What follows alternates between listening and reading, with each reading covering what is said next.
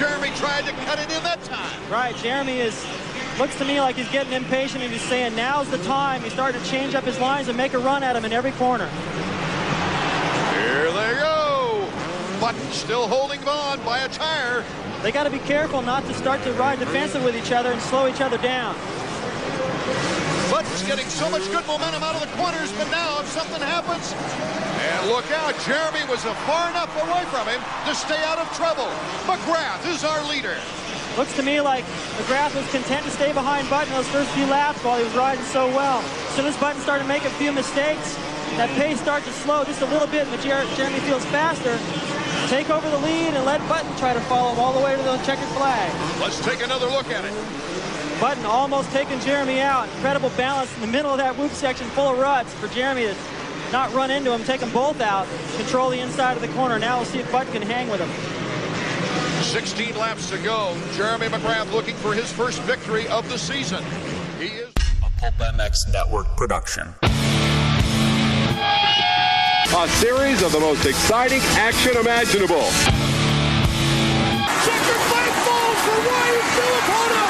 Gets by for Welcome to the Leatt Re-Raceables on PulpMX.com. Matthes and Weege revisit the instant classics from yesteryear, spotlighting those historic moto moments that simply never grow old.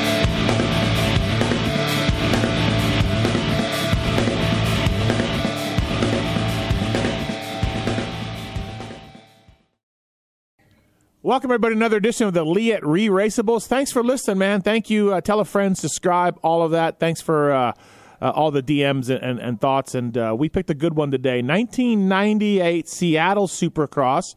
Lots to get into when it comes to this race, but also thank you to the folks at Leatt when you want to uh, get yourself a gear neck brace, mountain bike, protection industry, anything like that. The guys at Leatt are on top of it. Use the contact form on pulpmx.com to send us an email, and we'll send you a discount code to save at leatt.com. Of course, the Team Solitaire guys run in Leatt, and uh, man, they came up with that neck brace way back when, but they've refined it and they've redone it, and it's great. And head to toe, from the from the goggles to the helmets to the boots to to um, gloves, they've got you covered. Thank you to Leatt. Uh, Maxxis tires, Scott goggles, Decal Works, Guts Racing. We'll tell you more about as we uh, go along in this show. But uh, for now, joining me to talk about 98 Seattle, it's Weege. What's up, Weege?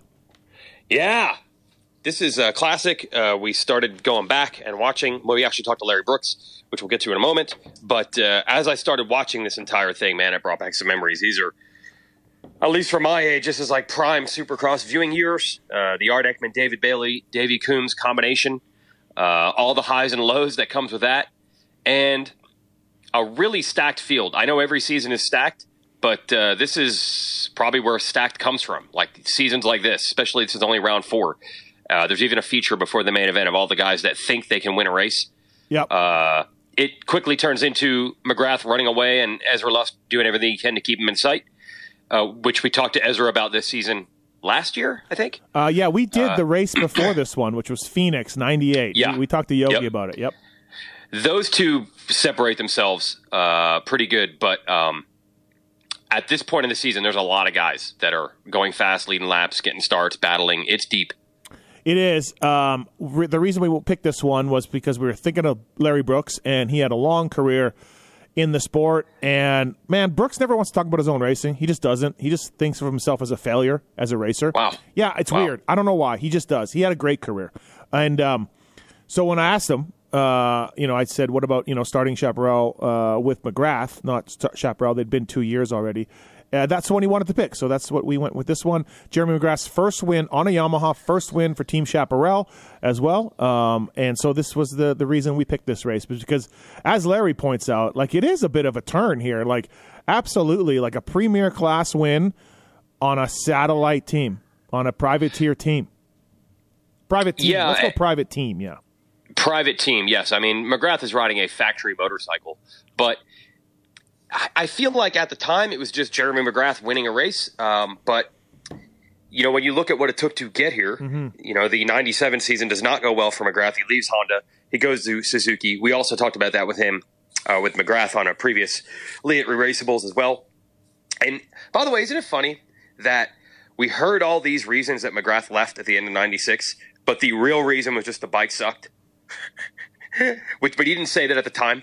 I always enjoyed that. Yeah, that he that is- covered that part up, even is- for Honda's sake. it has really been lost in time like because there was some limitations on riding jet skis and, and and things like that other brands and bmx Yep. stuff there was stuff that they were not happy about but i think ultimately yeah it boiled down to that 97 cr250 just not not being Yep. very good he raced it one time at paris um, I blame Shane Drew. We we've told that story a Oh. few times. Oh, okay. Uh, Yep. Yeah, Shane was Yep. supposed to be his mechanic. Shane's first year at Honda, and I think he showed up with Shane and at, at the um, Edwards Air Force Base Honda testing facility with Shane for that day on the 97 and said, I got to get out of here. Yeah. So that leads to 97, and he's on Suzuki, and he struggles, doesn't win the title. Uh, Emig wins the title. And at that point, as I'll mention with Larry, guys don't really make comebacks to the top level. I mean, we're talking, he's one year removed from a perfect season. So there should be no reason to doubt him. But that's only how racing works now when dudes are 30 years old and are winning no problem. I mean, you could argue that Justin Barcia was better than he's ever been this year. And you could certainly say that Tomac was better last year than he's ever been, or just as good this year. But these things aren't normal in the 80s or 90s. So I think there was some doubt of like, well, maybe that's just how the run ends. McGrath had a good four years Supercross champ. Now the decline begins. Uh, and then, you know, Emig's a champ, so he's got confidence. Other guys are moving up. Uh, Ezra Lusk, I'm sure Honda is super duper motivated to beat McGrath. So coming into this season, it is not looking like, oh, this is just going to be a McGrath runaway. But Yeah. in the end, this race win would uh, begin a- another three years Yeah. as Supercross champ. Another three years. Yeah. So what were you doing in 98? What, what was your steal? Yeah, I was a college student, and uh, I was very disappointed that first of all I couldn't afford a computer. I didn't even have a computer. I could only go into the computer lab, which is only open uh, at certain hours of the day.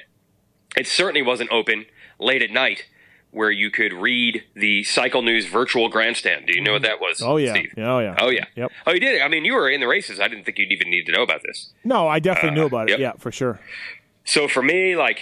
didn't think you'd even need to know about this. No, I definitely knew about it. Yep. Yeah, for sure. So for me, like Sunday afternoon at like noon when that computer lab opened, I was like knocking on the door at 11:59 so I could go to cyclenews.com and read the archive of the virtual grandstand, which was just a dude typing from the stadium. It'd be like reading Twitter. Do today. we know who that was? Do you ever did you ever know how that worked? Who it was? It wasn't Kit. What I mean? you know? No, it wasn't Kit. Yeah, good question actually. We should ask Kit or Sean Finley or somebody over there. Right. Yeah, how did that work? Who was that? Yeah, like they would have had to find a guy in every single city, and there's no way they would have paid for travel for a guy to type what was going on. Like, there's just no, No, way they would have done that, right? So Yeah. it would have been like, hey, we need a guy in Detroit to go get a press pass and just log in to this thing called the internet. You know? I think. I don't don't think they sent the guy? Maybe they didn't. Oh, I don't maybe know. they did. Yeah, I don't know. Maybe. Uh, um, So between that and Cycle News, and then the races would come on TV. I don't know the next weekend. I yeah, think. Yeah.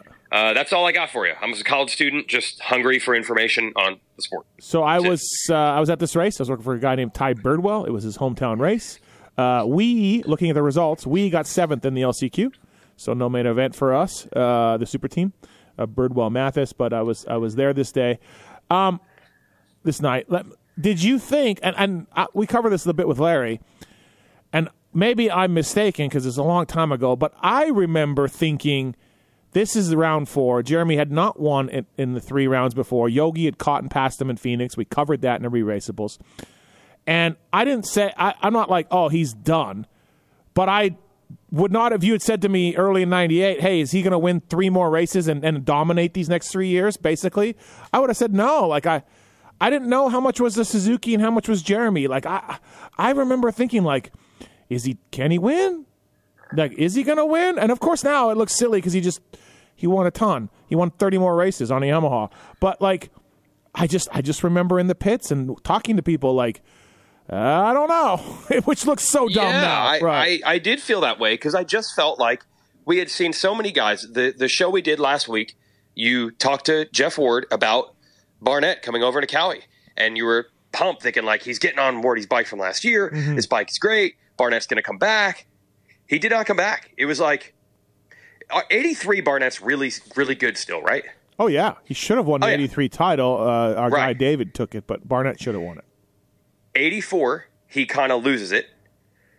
and then you're like, oh, he switches teams, he's going to come back. No, it's like we had seen so many examples of like you have one bad year and it's just done. Yeah. it's just done. Kiedrowski, Uh, Kiedrowski quits and comes back, and he's never the same. Right, Stanton, like he's not as good in '93. He tries to come back in '94. It wasn't there. He retires. Like it's so weird how short the window was in those days. So it sounds laughable to think that the guy who could have, should have had a perfect season one year earlier, you know, '96 by '98, thinking like, is he still good? Yeah, But No. but that was, I feel, the career arc at the time.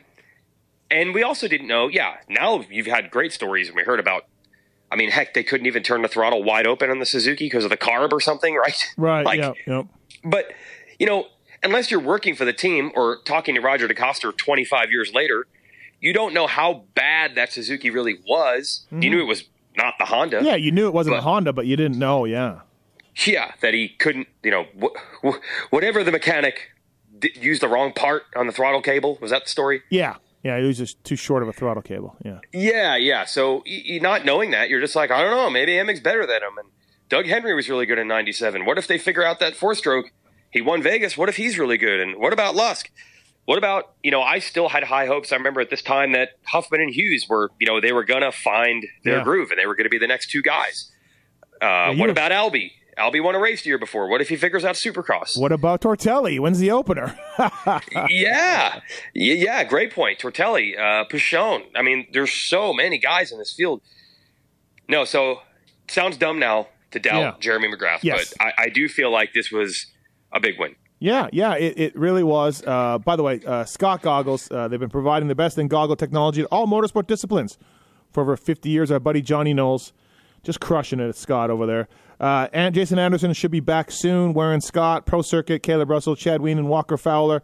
They all choose the quality and product support from Scott. Scott's excited to relive iconic moments in the sport with this Re-Raceables podcast, many of which have included Scott Goggles. Scott, the Oh, only so goggle- many dudes on this podium with Scott Oh, goggles. it's- it's- so many riders. I mean, Jeremy didn't wear Scott, and he was like the only guy, right? Like it was. Yeah, it was like shocking. yeah, Yes. yeah. Um, but uh, and again, thanks to Leatt as well. Five point five flex lock boots, six point five velocity goggles, 9.5, 8.5 helmets. They got you covered. Send us an email if you want, um, and we will pass it on to those guys.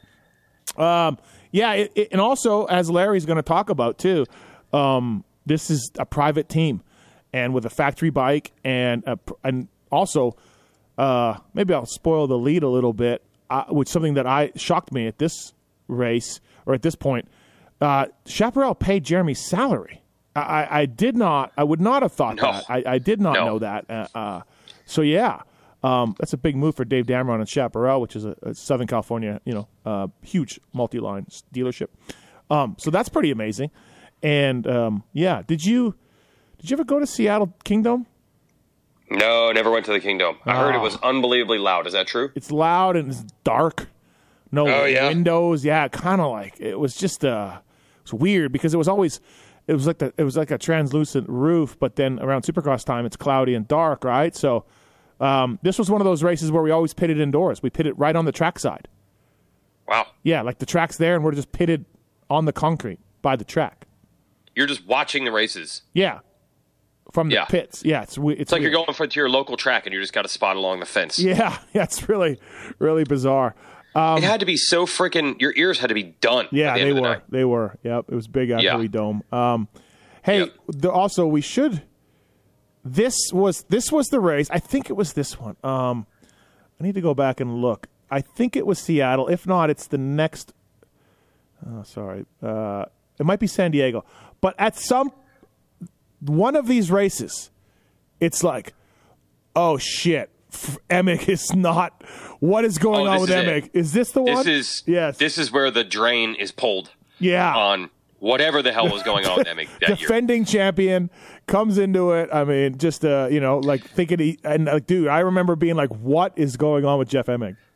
Yeah, well, he's uh, second in points coming into this race. Uh, is McGrath? I believe McGrath's actually the points leader without winning because Yogi has a terrible round one. Yeah, Uh, he so Yogi goes 16-1-1 in the first three rounds. McGrath has the points lead. Emig's right behind him. And I remember the time thinking like, this is a really fun, exciting season the way it goes so far. I just hope Emig doesn't like get on a roll and like run off a bunch of wins, which obviously, I should have been worried about McGrath doing that, but I'm just looking at Emig as the champ. Uh, but uh, it was over here. I mean, Emig, this is one of the most notorious. I mean, he gets a good start. I believe he starts right there. It's like Button, MC, and Emig battling through the first rhythm. And what did he finish? 14th. 14th. Yes. It is an infamous near hole shot to 14th without crashing for your defending champ, not injured. Think about putting yourself back then, right, in the media. Oh, Yeah. Oh, God. Yeah, wait a minute. If you're scounging the pits, trying to figure out what to say and what happened, like, what? And you know, J Bone is going to tell you straight. Or Bruce. Or Bruce. Or Either way. Bruce. Yeah. Right. Yes, good point. I mean, he just sucked. And then it just, it was weird at the first three races, he was like, okay. Do you remember it was? And uh, then the real, then reality set in. Yeah, remember it was. Uh, he's got an ear imbalance from f- going up in the fighter in an F sixteen. everything, dude. Yeah, Yep. it was. It was one thing after another. We're like, what is going on with Jeff Emig? And now, of course, we know the story. Now he was, you know, burning the candle on both ends, right? Um, and it catching up, catching up to him. Yeah, that's essentially it. Uh, yeah, it was uh, he had vertigo, he had eye problems, he had back problems. Um, yeah, I think he had I had success and I'm having a good time problems. Uh, Yeah. I think is what it really was. And um, this is also the first year of Racer X, 1998, as a magazine. It had been a newspaper before that, and that's really what puts Racer X on the map. I feel is that Emig story was like the third cover ever Yeah. with a picture of a dude not on a motorcycle, and the what's eating Jeff Emig story. And he's and, and he's on a motorhome. Chris Holtner shot him. Uh, yeah, Tim Dixon driving a motorhome across the desert with him on top. yep. And I don't know how this all timed out. You know, Davey's probably listening to this right now because he listened to the show and he's probably like, "Oh, I'll tell you the story." So maybe we got to call him at some point. But it times out perfectly. We're like, Emig's struggling. Then he finally does get hurt. Then he's gone for a while. Then this magazine story comes out. And as you know, Steve, this is like a two or three month process from like shooting those photos, doing the interview, and the magazine coming out. But then all of a sudden, at Redbud that year, Emig just gets it back together Yeah. and then just starts reeling off wins, and he's closing in on Doug Henry in points, and you're like, oh my God, Emig might pull this off from behind.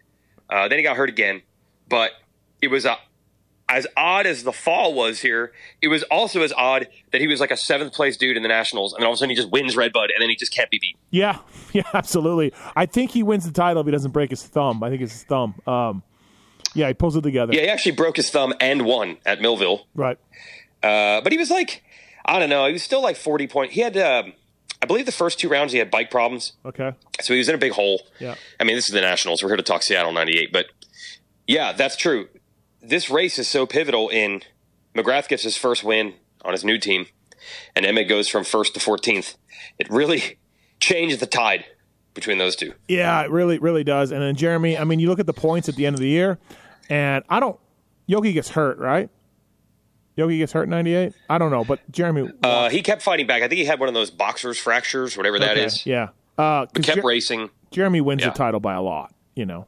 But, yeah, yeah. But at this Yep. point, uh, Yogi's on fire. Yeah, dude. You watch uh, the uh, even the heat race, for example. He just goes through a bunch of dudes. Then Emig parks him, puts him down. Yeah. Oh, speaking of that, I think I just saw Emig do that again. Yeah, in the main. Yeah, it puts him down in the main. Uh, not on purpose, but yeah, slides his back tire right into him.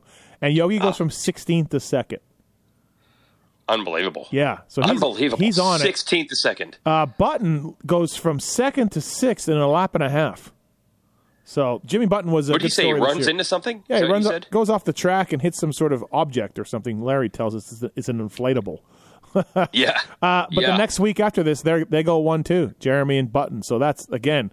Think about this this n- new roster of Chaparral Yamaha and how how cool that would have been for those guys. Yeah. Yeah, yeah. The fact that Button was leading laps over all these guys actually passes McGrath for the lead on the first lap Yeah. and uh, is riding really well. So stacked field uh, and McGrath.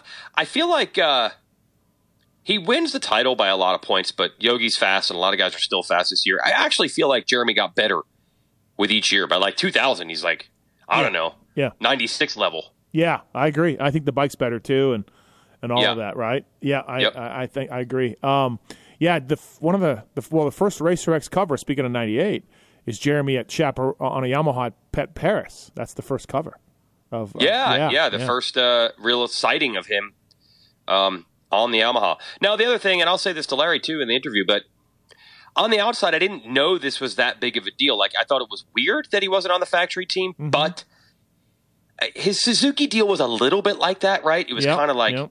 his own deal. So honestly, McGrath was such a freaking massive star at the time.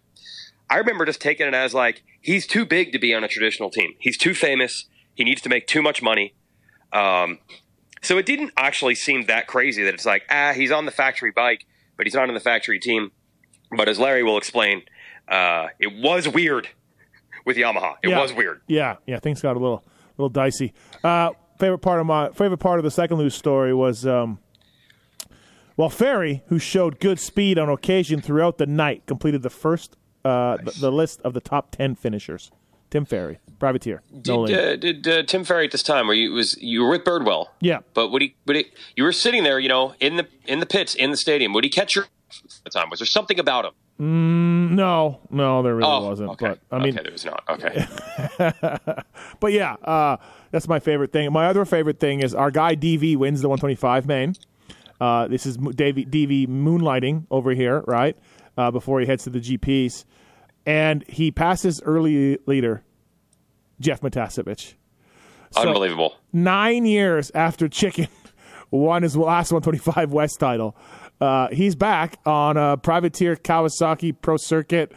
Then he, he did a little stint with uh, Takati as well, Takati Cowie, but Chicken back. Pro circuit too, yeah. right? Yeah, like I, I Mitch. Don't, I don't know if he was actually on the team. I don't really know. Was he? I, I thought it was. I mean, I don't know if Mitch was taking it seriously at all. You know what? You're not going to High Point, but the next race you go to, we got to corner Mitch and be like, "What was up with Chicken on the team in '98? Like what? What condition must Chicken have been in? Can you even imagine He, Chicken? Yeah, he, he's gonna. I guarantee he's gonna be like, I like chicken, so I gave him a ride. I bet you that's what it was. I bet Yeah. you Chicken showed up, Yep. and Mitch Mitch is like, "Let's do it," and. Mitch is like, I'm going. Chicken probably didn't even know he was in Seattle when he was racing in Seattle. Yeah, the, and he's probably like, look, I'm going to the West Coast. We'll throw your bike in. Yeah. Yeah. Yeah. Yeah. Do you think Chicken remembers this race? Hell no. okay. Right? There's just no way.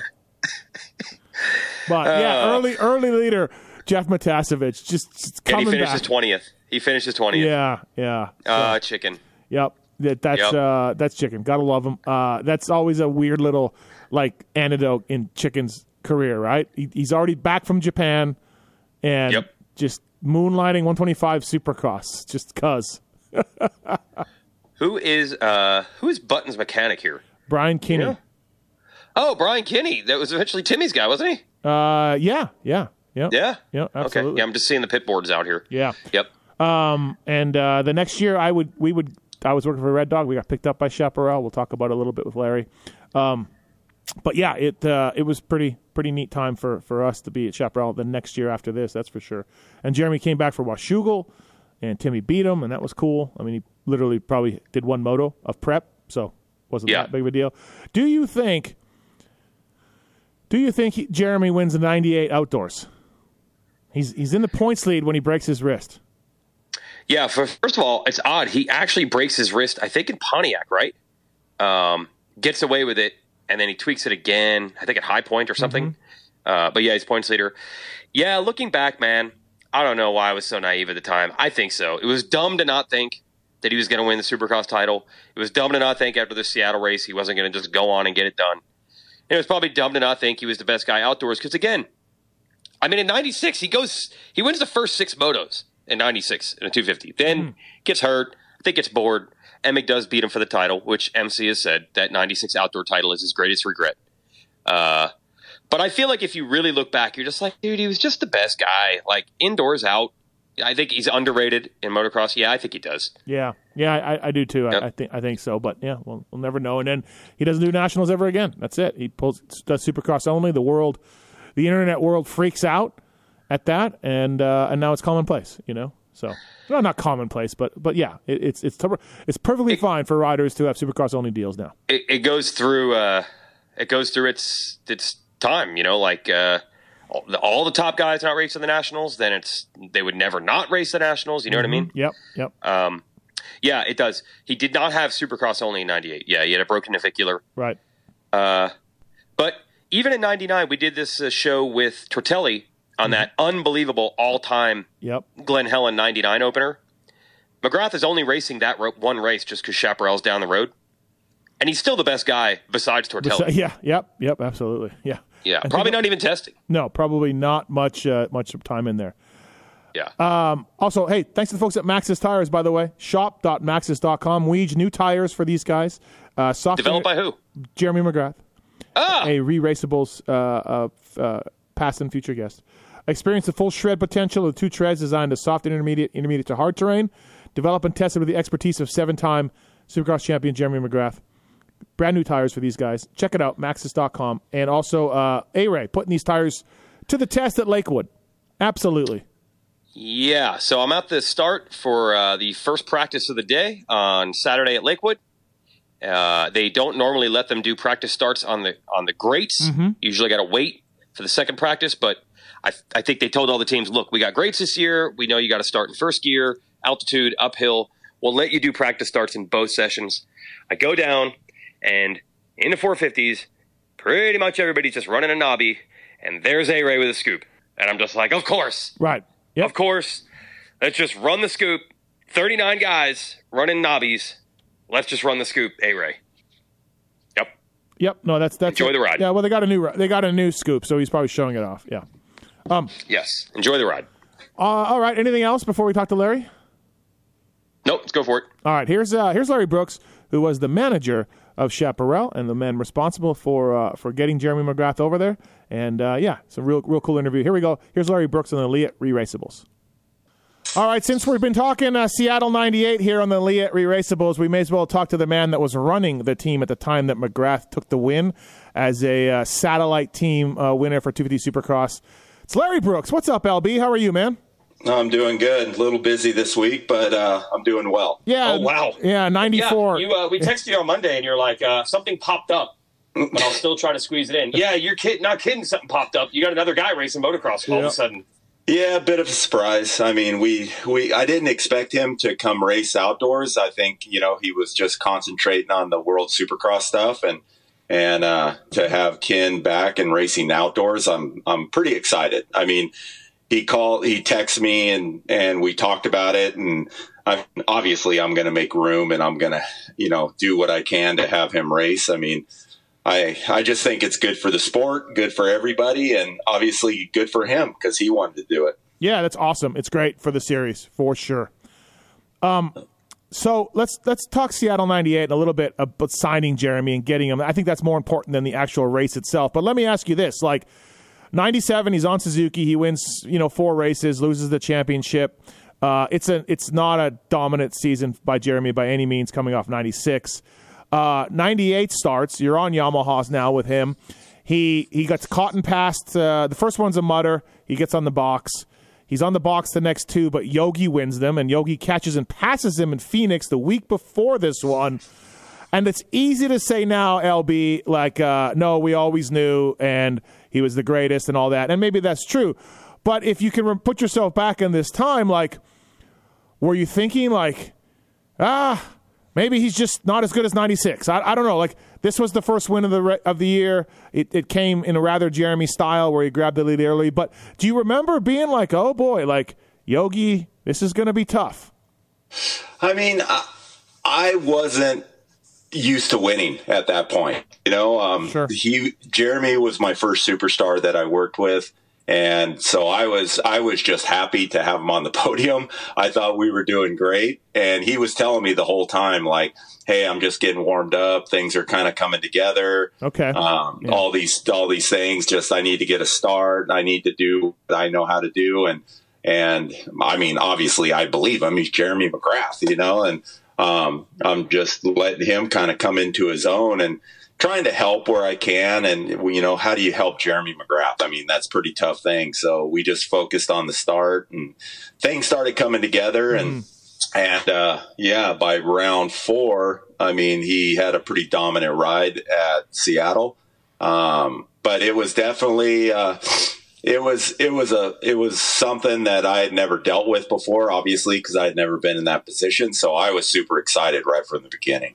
Yeah, he wins the title by a big lar- margin, but I think early on, and I was the mechanic back then. You're like, oh, like I don't know about '97. I don't know how much was it was the bike, how much was Jeremy. We never really know, right? Uh, and Yogi comes in, and I'm like, oh, this is going to be great. And in the end, no, Jeremy just took off. This was just the start of of, of the run, and he was back Yogi to being MC. was yeah. Yogi was unbelievable at that time. Like you know, he could have a stellar race and and you know just kill everybody, and then the next weekend he could end up on the floor. So we were looking for some inconsistencies from him. Mm-hmm. So um, we weren't too worried in the beginning um, with with him riding the way he did and and and winning and doing what he what he was doing at the racetrack. But you know, it it Jeremy started coming into his own and figuring the bike out a little bit. And you got to remember, I mean, he was on a new bike. He he'd never really ridden a Yamaha before that, so you know he was still figuring that out. Right. Yamaha was a huge part of they were testing with him and and and they were figuring the bike out for him. So you know, things were coming into its own, but I mean, I wasn't too worried because I saw the inner workings of it. But Sure. like, like I said before, I was, I was pretty excited just to have a guy on the podium. Well, you went from the tallest supercross team ever with not any great results to Jeremy. Like you had Preston Button, uh, uh, uh, Lawrence, and everybody else in 97. Um, Yep. And even this race, uh, Yogi goes down. He gets Rhino or Huffman clip his front tire. He goes down. He's 16th, and he ends up getting second.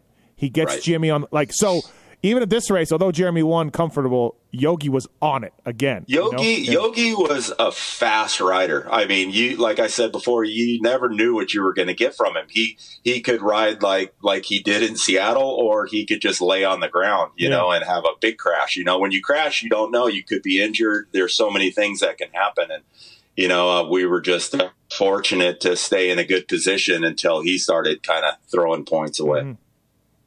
I uh, remember reading a story a couple years into the Yamaha deal, maybe it's 2000, maybe 99, that the Jeremy wins in 98. It looks like we're right back to where we were. But things even got better with the bike in 99 and 2000. Like this truly was a, a long work in progress. So even this Seattle race, he dominated. But from what I had heard back then, it kept getting better and better over the years, actually.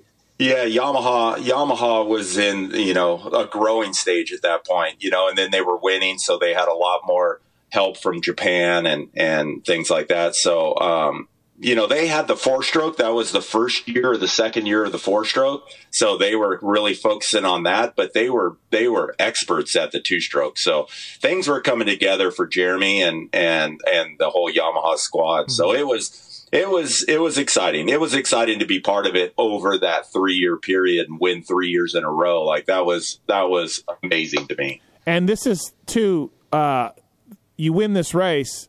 You're a private team. Back the bike's a factory bike, but you are a private team winning a 250 Supercross. You know now 450s, obviously. Uh, this was a big deal back then. Yep. You know, It was it, it pretty much changed the sport, how the sport and teams are structured and everything. And Chaparral was the first one to be able to get a factory motorcycle and factory support from from Yamaha. Um, they were able to contract Jeremy, and he was the biggest name that there was in the sport at the time. And um, yeah, we we had some outside sponsors. Not the first year, but you know, a few years into it, we started getting outside sponsors and pretty much uh, changed how teams are built and structured. And it was it was pretty exciting to be in those early years. My question is, uh, why, or do you know, why does McGrath not just end up on factory Yamaha? Why does he end up on this team this year, especially considering, like you said, it's completely a new concept? So he wanted to do his own thing. He he was kind of always, you know, uh, trying to rewrite the books a little bit. And you know, his his family, Jack and Ann, they were always interested in doing a, a team of their own and everything. So this was kind of a step in that direction um, to get a, uh, out from underneath the factory umbrella. Um, you know, factories pretty much ran your life. You know, I, I, I, they're the same now, but back then, you know, they, they were telling Jeremy he couldn't ride jet skis and, you know, uh, all these different things. And he just, he rebelled against that. You know, he didn't like people telling him what to do. And, and especially when you're the best guy in the world, you don't want somebody telling you what to do. And and so Jeremy always wanted to have the freedom to do free riding or whatever he wanted to do, and, mm-hmm. and it ended up being being uh, uh, kind of rewriting the sport, like I said, and and he was able to do his own thing, and and it just got better from there. So when do you first approach Jeremy or when does he call you, or when does he call Dave? Uh, he's riding the Nationals in '97 on Suzuki. You're running your team, you know, Chaparral team. Like, do you? And I don't know if you remember, but when's when? When's the first time you're like, holy shit, we can get Jeremy McGrath? It was probably halfway through outdoors in '97. Okay. Yep. yep, and. uh so Jimmy Button was obviously really good friends, roommates with Jeremy at the time, and mm-hmm. and uh, and you know we were talking about you know changing the structure of the team and only getting like a top guy and and Jimmy's like well Jeremy's interested in something like that and I'm like yeah right you know like yeah, yeah.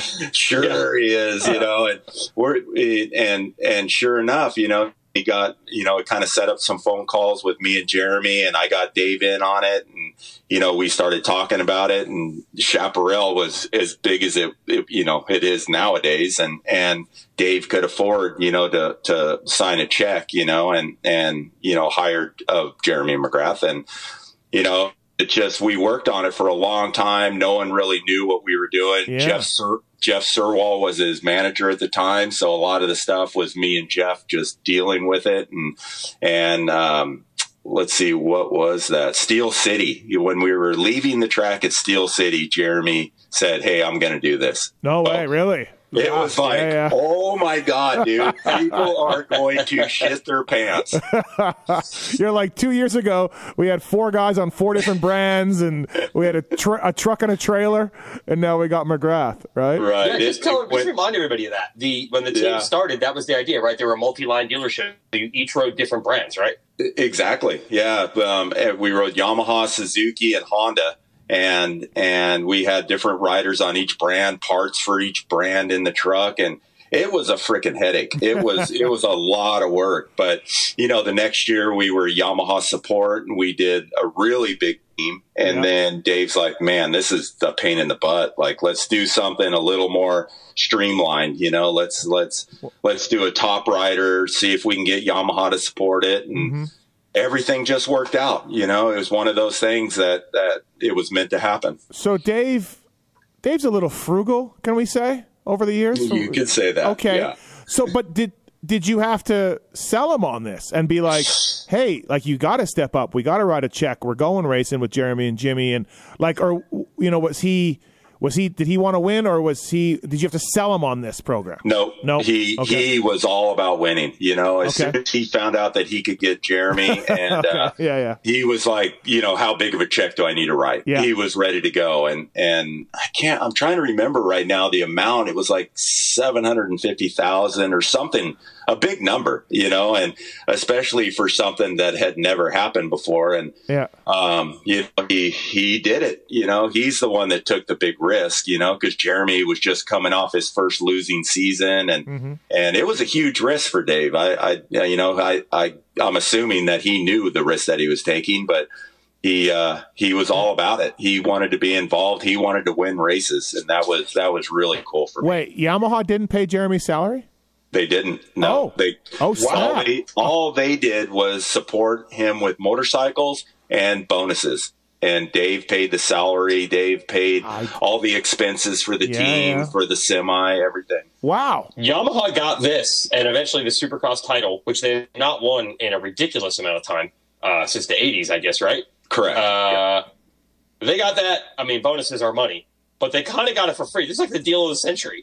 yeah, yeah. No, it was it was a really good deal for them. They thought they thought we were crazy. They're like Jeremy McGrath is going to ride for you, you know, and, and all, all we have to do is come up with the bonuses. The motorcycle already existed. All we have to do is come up with the bonuses. Yeah. Oh, we're in for sure. I'd love and, to see those early meetings with Keith. Oh God, it was it was pretty wild. Keith Keith's pretty shrewd at times. You know, he's a he's a tough one to deal with, and he was i think he was laughing at us a little bit you know and you know he he did he wasn't laughing for long well Well, yeah, you bring up a great point because uh, again, now a lot of this seems new. Two things seem new. Or sorry, two things seem normal now. Jeremy at that age coming back and winning again. I mean, we saw Tomac reinvent himself. It's happened over and over. Ken Roczen just reinvented himself, right? Back then, it was like once you're done, you're done. That's They'll right. Come back. Yeah. We Yep. just did one with Wardy and talking about Barnett. It's like it doesn't matter when it's gone, it's gone. Barnett, it's gone, right, Steve? Oh yeah, yeah. and McGrath to me was the first one to like bounce back and get back to his old level. So that was new. And then this uh, factory team willing to give you the bike. Uh, I remember some, I think a Racer X story that somebody did, maybe EJ, talking about how careful you had to be with that motorcycle. Like it was still Yamaha's motorcycle, maybe at least at first. I'm sure they got more trust, but that relationship was weird. Yeah, it was it was pretty tough in the beginning to allow them to even let us have that truck or that bike in our semi on in our trailer and and and and transport it from race to race. That was a big deal. You know, they had never let the the control of their motorcycle uh, or uh, allowed the control of it to be outside of Yamaha. And and you know for them to to let that happen uh, that and especially with Keith McCarty he's kind of a control freak so he really, you know, was was keeping tabs on where that bike was and everything. And and, and you know, we we did a good job as a team, and and I think we gained his trust. So it all seemed to work out. It it was it was rough road in the beginning, but it all smoothed out after a while. Did you know even uh, when Jeremy first gets on this bike, and like Steve said, you don't know how much is the Suzuki or how much is he just getting older? Did you know pretty quick when he hopped on this, and did he know pretty quick like, oh yeah, this YZ250, we can do this? Yeah, I mean he he I mean the Suzuki was a good bike. It just had a couple issues because kind of like what we went through this year. At that point, he had never had a great rider riding their motorcycle, and they all these weird things started popping up, you know, mechanically and whatnot. And and he he got second in the championship. I mean, that's a that's a huge Yeah. step down for Yeah. Jeremy because he was winning so much, but second, you know. So he got on the bike, he rode it, he did some test days, and he was like, "Oh, I'm going to win on this thing, no problem." like it has so much power, and and you know it handles well, and you know the chassis was good, so he was just he was super excited. It it took a little bit to get the ball rolling, but I mean he he was pretty confident right from day one. I, I've told this story a few times. Not the '98 bike, but at Yamaha when I was there with Red Dog. I mean, we were testing with cylinders and heads marked MC.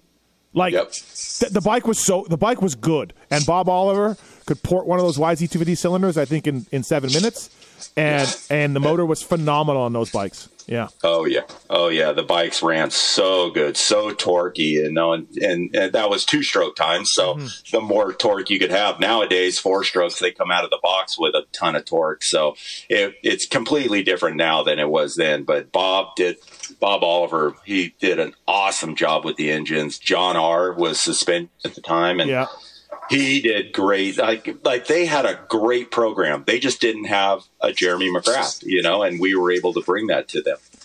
Did it all get kind of weird? Uh, and maybe not the Seattle '98, what we're talking about, but down the road.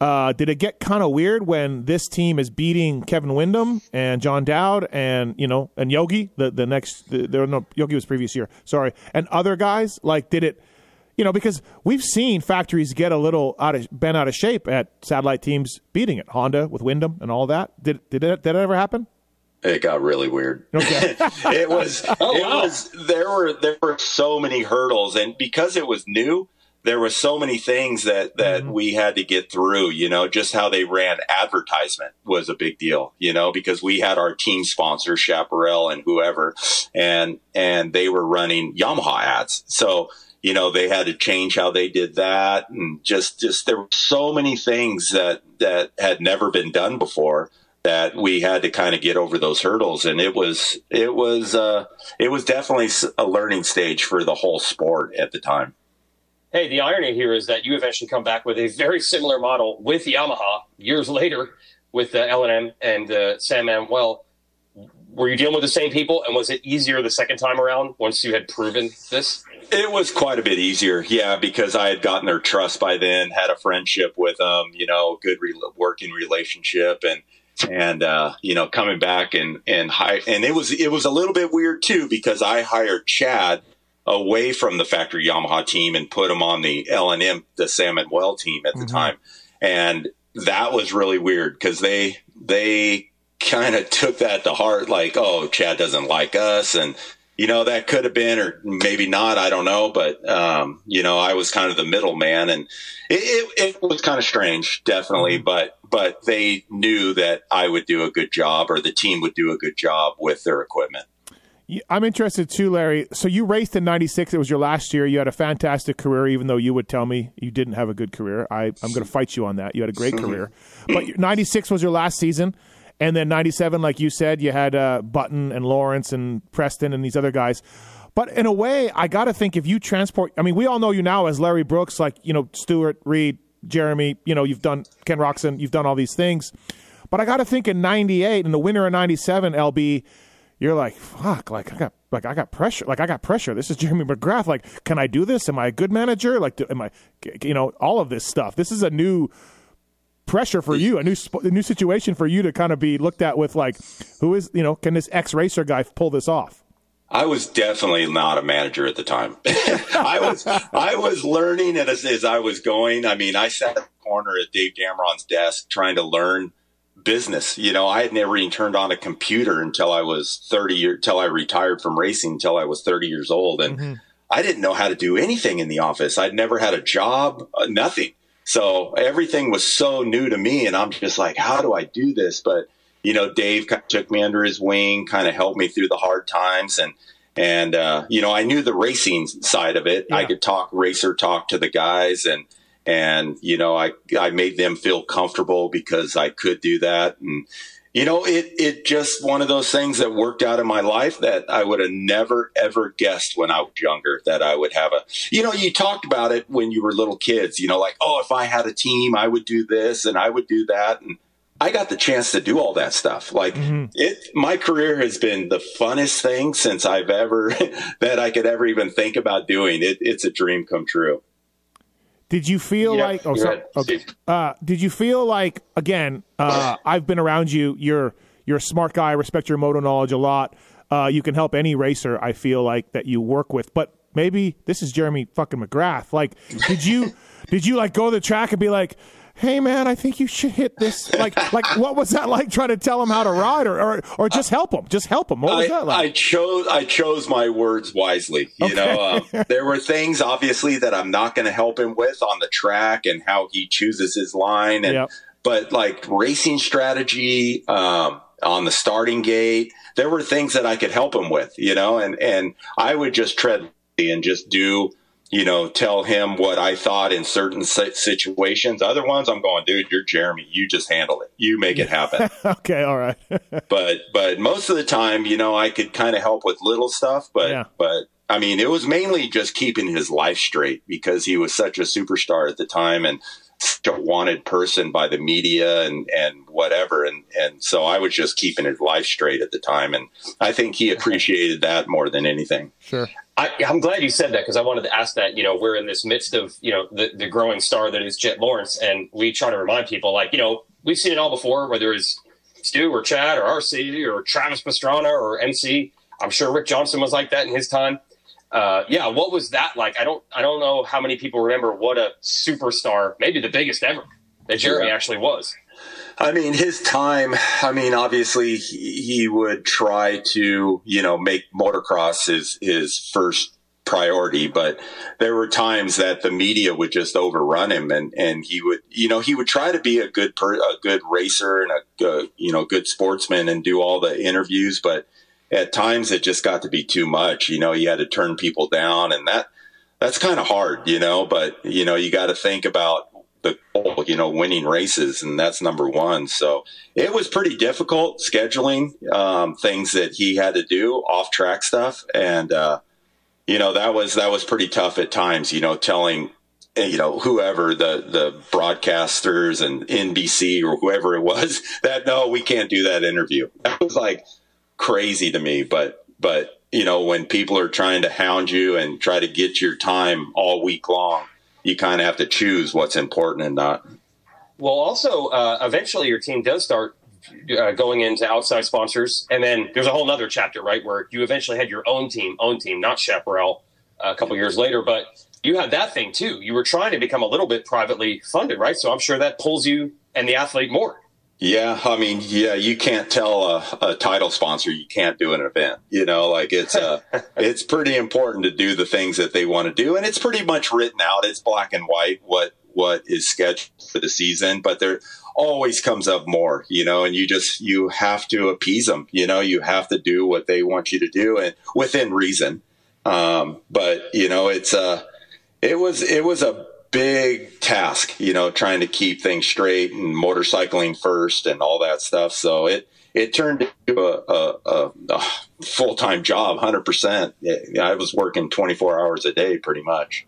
I think I think what some what is lost a little bit in this, and again, we're talking about Jeremy and the factory Yamaha and winning races and championship, is Jimmy stayed on as his teammate, not a factory bike. Cal Carruthers and Chaparral and yourself, Larry, production based bike, and he got on the box and he took his his uh, riding to a new level. And of course, the the 125 Nationals later that summer, uh, he did well. Like you also have to be pretty proud of the fact that you got a button to a new level as well. Like obviously, look, you took the McGrath and you got him back on top and all that.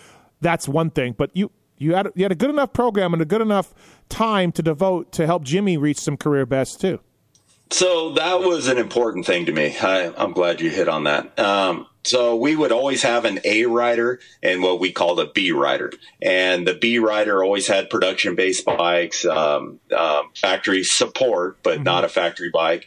And, you know, that was Jimmy Button, Timmy Ferry, you know, Steve Lamson didn't work out so good, but um, there were guys that came in and pretty much revamped their career. You know, Jimmy Button went on to be a factory Yamaha rider after us, and Tim Ferry kind of brought his career back to have a long career. And and uh, you know, I'm pretty proud of being able to help those guys, and mm-hmm. they were all really cool. You know, like we had a good time. It wasn't like I was suffering out at the track with them or anything like that. Like I had a blast. So it was. Um, it was something that was really really something that I'm proud of and I can hang my hat on and say, Hey, I helped these guys. And that, and that was really mm-hmm. cool to me. Yeah. I felt like when, you know, remember when you picked Ferry and myself up, right. Uh, uh, that summer 99. And I was like pretty surprised at your commitment to help Tim Ferry out.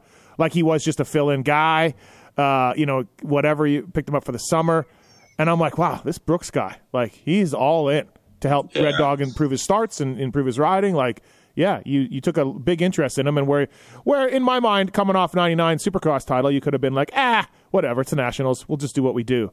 But yeah, you know. but Timmy, he had skill, you know, and I it in him. And I, Jimmy was the same way. They, you know, I hired people that maybe weren't getting the good results right then, but they had potential. And I would just work on that potential. And, you know, if I could bring them up four or five positions, that would put him well into the top 10 you know, mm-hmm. right on the edge of top five. And I don't know. I, I, just I just took pride in that. I just thought it was really neat, and I wanted to help those guys because I had been in their shoes before, and I wanted to make them have a long career in the sport. And mm-hmm. you know, I've been fortunate that I've had it, and that they had it too at the same time. Yeah, in a way, you were them in the 87, 88 hundred percent. You know what yeah. I mean? Yeah, you were you were kind of there. So yeah. So I could, I could, I could feel, I felt like I was in their shoes at one point. So I could see how they looked at it and how they viewed it and what they would benefit from it. And that was just really cool to me. I just thought that was super neat. Take it all the way back to the Seattle win. Do you remember that specifically, like that first win, or how you guys celebrated, or how that felt uh, in the moment? Yeah, that was pretty cool. It was really neat. Like we we had almost won the weekend before at Tampa, and Yogi came up and got Jeremy maybe two laps to go, and bumped him pretty hard, and so it fired us up. Like we were going, "F this guy!" Like we want to beat him, you know. And and um, and so you know, the following weekend in Seattle. Uh, I mean, we had a great race. Jimmy was leading it for a while. Jeremy came up and passed him, and and they were both standing on the podium at the end of the night. Jeremy had won, and Jimmy got third, and it was pretty cool. It was cool that that I had kind of accomplished that in my own head, and that we were. I didn't know we were on a run at that point. I just thought, shoot, we won a race. That's really neat, you know, and mm-hmm. and uh, you know, kind of brought Jeremy back to the forefront and and you know put Jimmy in a better position. It was it was things were just starting to click off at that point.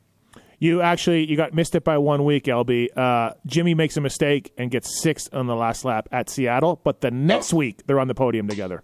Yeah, it was somewhere. Yeah, yeah, yeah. No, no, no. Yeah, I just it's been a lot of races for you, but I just literally watched it, so I just wanted to. Oh, okay, yeah. okay. Uh, yeah, I, I remember that. I, I don't remember Seattle. I remember they were battling Yep. Seattle, but Yep. uh, I remember Jimmy ran off the track and hit a balloon or something Yes, weird, like yes, a yeah. They, they said he went off the track and hit an object. Uh, Yep. So, uh, did did you and Jeremy click from day one? Did you did it take some feeling out to get? I mean, you're an intense guy. He's pretty laid back. Um, did did did it did it click right away? Yeah, I don't think so. Um, I don't think so. I mean, he didn't know me very well. We knew each other from racing because I was still racing at the time. So I raced. I was on in the track at the same time Jeremy was there, and Right. and like he would, you know, he was obviously winning everything, so he was the baddest dude ever. So I, I respect for him, and and he knew me as a racer, so that was a good thing. And and you know, he we just didn't know each other, so it it was it. We had to learn each other a little bit and kind of go through those hard times of, you know, saying the wrong thing at the wrong time and whatever. But, you know, it ended up being a great relationship, you know, that we're still friends today.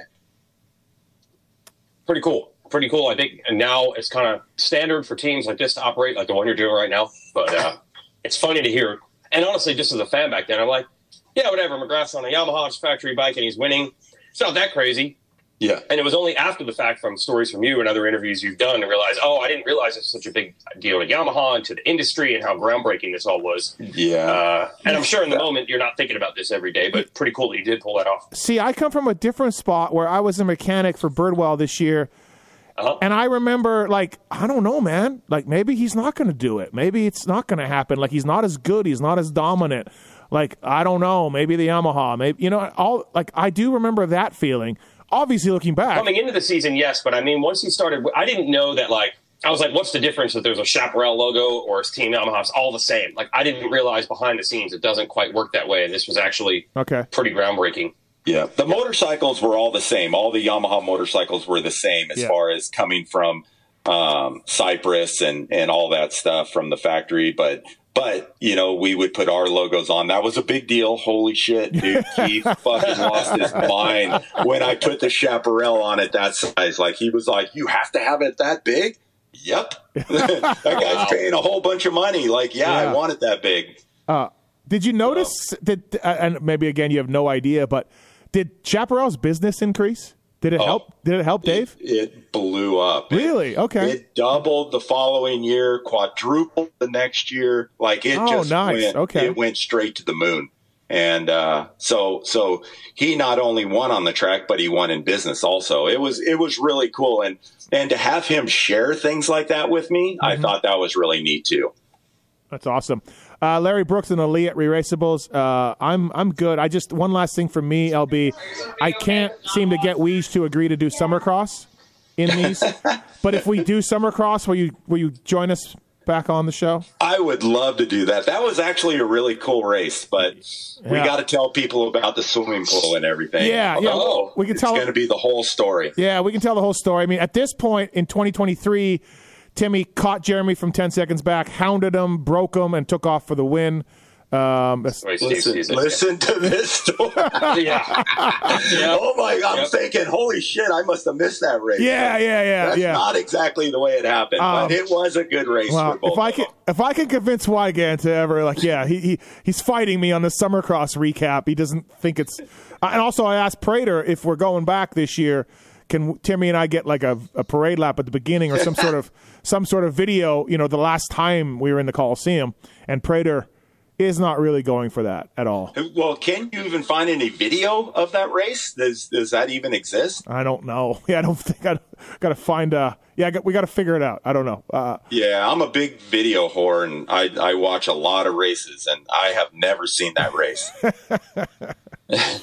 but if you do, if you do find it, I will definitely be there. And if, if you could, uh, you know, talk Weege into letting us do it.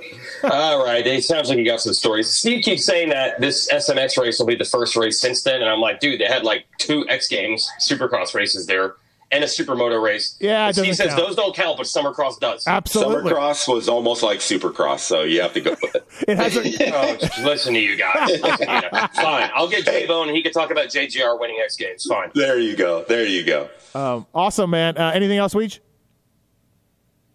No, this is fantastic. Thanks for the time, and a probably well, I wouldn't say the busiest week of your life because it sounds like '98 had plenty of those, but a very busy week. Yeah, yeah. It's going to be exciting. It's going to be a fun weekend, no matter what happens. Awesome. Thanks, Larry. Appreciate the time on the Leatt Re-Raceables. Thank you, man. All right, see you guys. Bye See you, bye. Larry. Yep. Good stuff from Larry. Uh, yeah, I didn't know Chaparral paid a salary. And Steel City 97 was when he found out that Jeremy's going that way. Yeah, to just think about, I don't think we mentioned it in the interview, but you were texting Larry. I'd forgotten that even Brian Deegan was on the Chaparral team, right? Oh, yeah, that 96. It was Deegan, uh, Schnell, um, God, I can't remember. Larry. Yep. Larry was rode the Yamaha, I think. Schnell rode the Suzuki. Deegan rode the Honda. And I don't know who rode the Cali. yeah. Point being that yes, this was the team Brian Deegan was on, and then they had McGrath just two years later, or a year later. You know, that's when they find out they're getting McGrath. That just, yeah, that's just shocking. I'm sure Larry and Larry also told us that he, as he said in the interview, he wasn't really a team manager yet. This is what made him a team manager. Like this all must have happened so quickly. You look back now, it all makes sense. Yep. McGrath being the best guy, Larry's team manager to the stars. None of this was obvious at this race. No, no, I agree. Right, and uh, Yep. and you didn't really know how it was going to go. I mean, look, um, Yamaha's a better bike than Suzuki back then, but it, it's it's feasible that Jeremy just struggles with this new team and has some DNFs and you know crash it like you know like it doesn't come together. It's not it's not unheard of. And I had not realized, I had never put this together. Had Yamaha not won the Supercross title since frickin' Mike Bell at this point? Yes, because 1980, Mike Bell. Yeah, so they win three in a row with Hannah. The next year, Hannah's out. Their bike is so good. The late, great Mike Bell then wins. So Yamaha's won four in a row, four early Supercross titles. That's how historic this is. They had not won the t- title since 1980. Yeah, and they win it in 98. So again, another reason to not be like, well, for sure the Yamaha's going to get it done. I mean, we had seen Yamaha heartbreak, especially with Bradshaw, but so many other guys that were going to bring Yamaha back. You know, certainly Glover tried a million times, you know what I mean? But like they had been heartbroken and couldn't get this title so many times. So even that is Yeah. a lot of headwinds to go up against to, to finally get this. I mean, out um, again, like our guest last week, Jeff Ward. Like he was the only guy to topple Honda, the only guy for Yep. for for fifteen years. Honda won That's the insane. Honda won the Supercross title, unless Jeff Ward managed to do it. It's, it's really one of the all time accomplishments now that I think about that. Yeah. Like. Good on you, Wardy. The only guy to beat Team Honda And then in the entire glory did you run. hear about this Honda thing from 04 to this year? uh, yeah, it's been mentioned a few times. A curse. Okay, all right, yeah. Well, they Yeah. finally won it again this year, but yeah, okay. yeah, Okay. Um, we can stop talking about that. Yes, uh, but don't stop talking about Decal Works. Uh, PulpMX 23 is the code to save with Decal Works. DecalMX.com. Get some proofs made. Uh, I've got something in the works. Weege, you know a little bit about it. I saw some proofs from Decal Works today Oh, okay. on things that they're doing for Pulp MX. And uh, yeah, they, these guys, they, they're great business. They do great business there. And uh, Red Bull KTM using their graphics, Husqvarna off road as well, which I believe the GNCC guy has the points lead in that crazy series. Yeah, yeah, yeah. He's the only guy to win two races long. Yep. Yeah, so they just running the decal. So of course works. he Yep. has the points lead. Yeah, just because he's first guy to win two races. Uh, uh, so yeah, Yeah, yeah. I don't think people had Craig DeLong as a title fave, but in this insane season, I mean, there's only four races left, so he could do this. there's only four left, really. They're on a summer Yeah, break. just the way it works Yeah, out. There's normally three after the break, but I believe this there's normally four. There's normally snowshoe coming up and then four, but I think this year it's only Okay. three after the break. So next weekend, and wow, it's crazy. Uh, so thanks to the folks at Decal Works for making this thing happen. And uh, uh, PulpMX23 is the code to save. Get the number one graphic company out there and, and use it. Uh, use the code to save. Thank you to Guts Racing as well. Phantom lightweight seat foam, seat covers, complete seats, seat bases, vintage stuff, modern stuff. A lot of privateers using Guts Racing out there. Taller seats if you're a taller guy. Uh, shorter seats, uh, whatever it is. Guts Racing. Uh, dot com. Our guys up in NorCal uh, do great work, and uh, PulpMX23 is a code to save. PulpMX 2023 is the code to save with those guys. GutsRacing.com, Scott Goggles, Maxxis Tires, and of course the folks at Leatt as well. Uh, before we get to the categories, um, one of my favorite things was Art calling Lee McCullum Les McCauley. Yeah. I mean, art's gonna art. You just you're powerless to stop it. He, he knows who Lee McCullum is. I guarantee you they've had 800 drinks together at the hotel bars over the years. Uh, yeah. But somehow he calls him Les McCauley. Yep, yep. Art's gonna art. Um, he loses his mind at times. I also, I believe, I'd have to ask uh, Scott McLemore from Lucas Oil and Mav TV about this. At some point around this time, the races switch from you know you cut up the tape, you edit it, and then they go to the studio a couple days later to where they were actually announcing them live. This might have been the first year or somewhere around there, and uh, the announcing gets significantly worse because now they're calling it live. And you can tell right off the rip if you guys watch this, you watch the very first heat. Art is definitely just looking out the window of the booth, and he's not calling anything that's on the screen at all. Yeah, he he's not calling the screen in this race either. He at some main. point in the main, he's at, Oh no, not he- at all. he's like yes, uh, Rhino Hughes to the whoops or something, and I'm just like, what? What? Nothing's What? yeah, what? Yeah, Yes. yeah, yeah. He in the heat race, Craig is out front. You're watching some unbelievable battle with like Henry, Lusk, Huffman, Emig, but he's talking about Craig. Then later, you're seeing those guys. Uh, then later, you're seeing Craig, and he's talking about those guys passing each other, and it's like your mind is like boggled. You're like, wait, the, Yeah. what? What? Um, I- and then Yeah. I think uh, someone Yogi gets Larry Ward before the mechanics area, and he sneaks on the inside of him, and Art Art is like, "Is there room?" And he's Yogi's already made the pass. I'm like, I I don't know. I'm like, look, I think there's room, Art. I don't know. yeah, yeah. There's just a lot of that. I mean, art's gonna art. He is the Ron Burgundy of the Yeah, sport, yeah. and you know, it's it. The movie is the legend of Ron Burgundy, so there's still respect out there. It is the legend of Art Eckman. Yeah, no, absolutely. Yep. Uh, Leatt.com, by the way, re-raceables. Uh, good stuff from Brooks. I just want, I don't know if we said that, but thanks, Larry, for the time. yeah. Um, it was cool. was- I mean, on a busy week. Yeah, very busy week, right? Um, Yep. all right, let's, uh, shall we do the categories? Yep. All right, Leatt.com. Oh, boy. Uh, I, I, we made this category up um, because we thought it would change a lot. And the last, I don't know how many shows, it hasn't really changed. Uh, who really won the race? Uh, Brooks, you want to go with Brooks instead of MC? No, it, Dave Damron of Chaparral? Like, how do we not pick McGrath? I know he he. This is a, a private team winning a premier class main event on a you know um, showing that the, the the the old champ is back. Uh, go on and on and on with the narratives. Uh, he yeah he won the race right. yeah, McGrath won. There's no doubt. All right, who's that guy award? Uh, this is still pretty new, so we're you know we're kind of like we we we know all these guys, I guess. But I do want to say um, 250 LCQ. If I go back, the uh, everyone's pretty familiar except for in 13th Jason Dempsey on a Cowie. Oh, Jason I do not know Dempsey. that one. I don't know that one. I know everybody else. The great John Sebastian was 11th. Um, Billy Dempsey. Yeah, no idea. You? Yeah, no, I don't know if he's related to Patrick, who does some car racing. Uh, no, I don't, and I don't have those. I only have the heat. Sorry, I don't have the heats. I only have the mains. So uh, for me, it's really hard to come up with a who's that guy.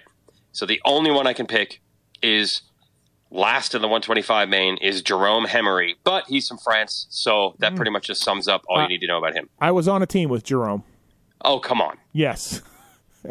when I went to go work in Germany for that brief stint, he was the number one rider on the team.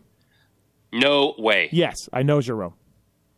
And I He see him, guy. and I The saw number him, one guy. and I saw. Well, I didn't work for him. No, I, I was not. French mechanic worked for him. I worked for the other guy on the team, the Finland, the Finnish guy. But I saw Hemery at Paris not that long ago, and we were laughing about our time together. So he did remember you. Yes.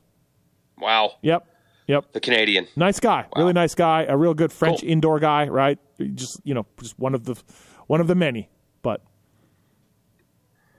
That's uh, yeah. I mean, at this point, it's unbelievable how many guys are coming over. Uh, so the 125s here have DV and Roncada one two. Yeah. But if you read And then- Cycle News, by the yep. way, Roncada took Chicken out and left him sprawled out on the Seattle dirt, unable to continue. Oh well, uh, Jeff could have probably done that himself. Chicken could have. He didn't even need the assist to be sprawled out on the Um, Uh, floor. I don't know if you're if you're wondering who wrote the Cycle News recap. Just wonder no more. It was Kit Palmer. Kit Palmer, everybody. yeah, Kit Palmer. It was Kit.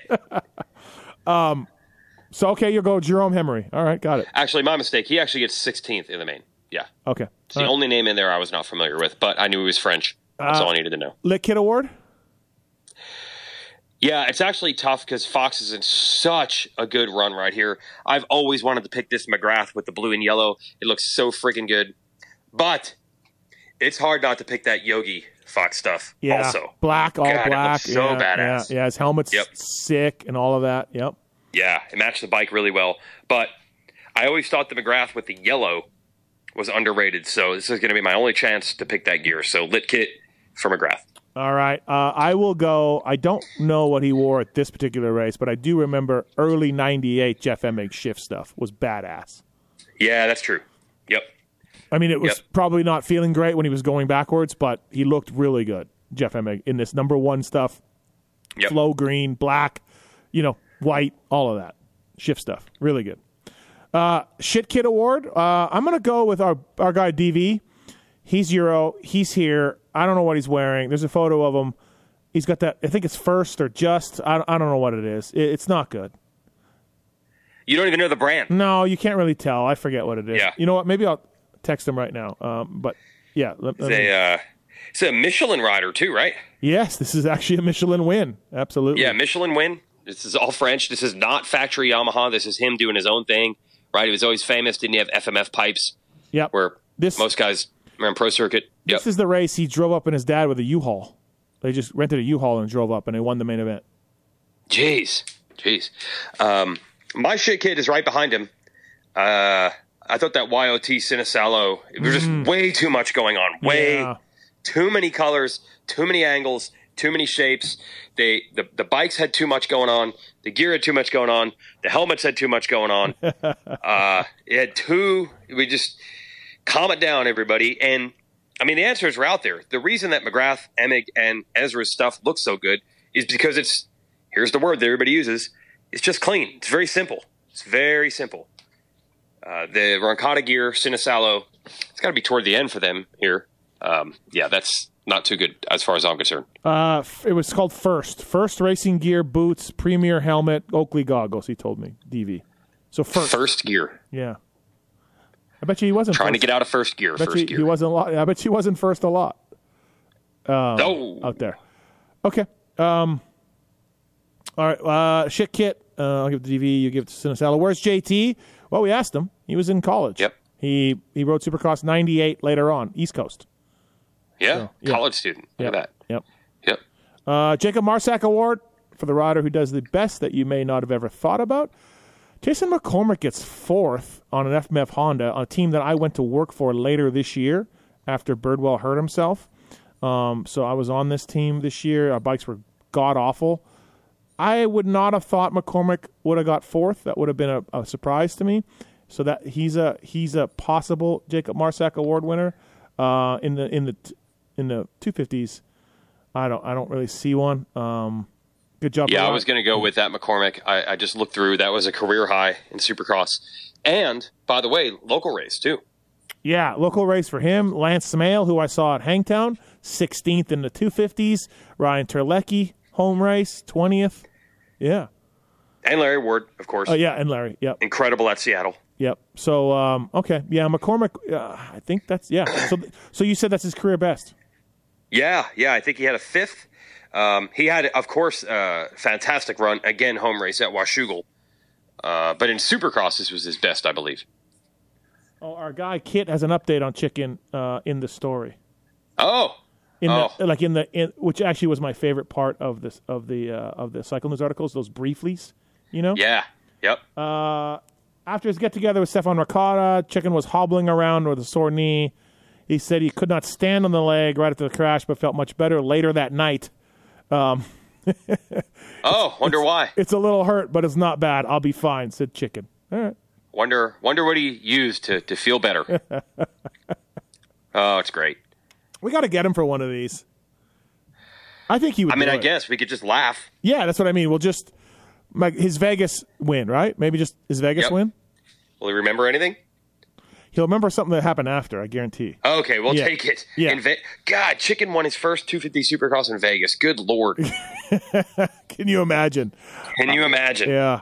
All right. Uh, that's it. That's another edition of the Re-Raceables. Thanks to Larry Brooks again for the time. Uh, Seattle 98. A, a real, real big win for Jeremy, for Larry, for the team, for the sport, all of it. And uh, and now looking back, we're like, of course. But I'm telling you, people, Weege was following the sport intently, and I was there. It wasn't this easy back then. I'm telling you. So No, it was hashtag stack field well before there were hashtags. And there were no guarantees. I mean, a lot of guys could have gone a lot of directions that year, but uh, we probably should have seen this coming. Absolutely. Thank you to Leatt, Guts, Maxxis, Scott, Decal Works, all on board with us. Thanks to Brooks again. And and thank you, Weege. Thanks for coming on. Yep. See you soon.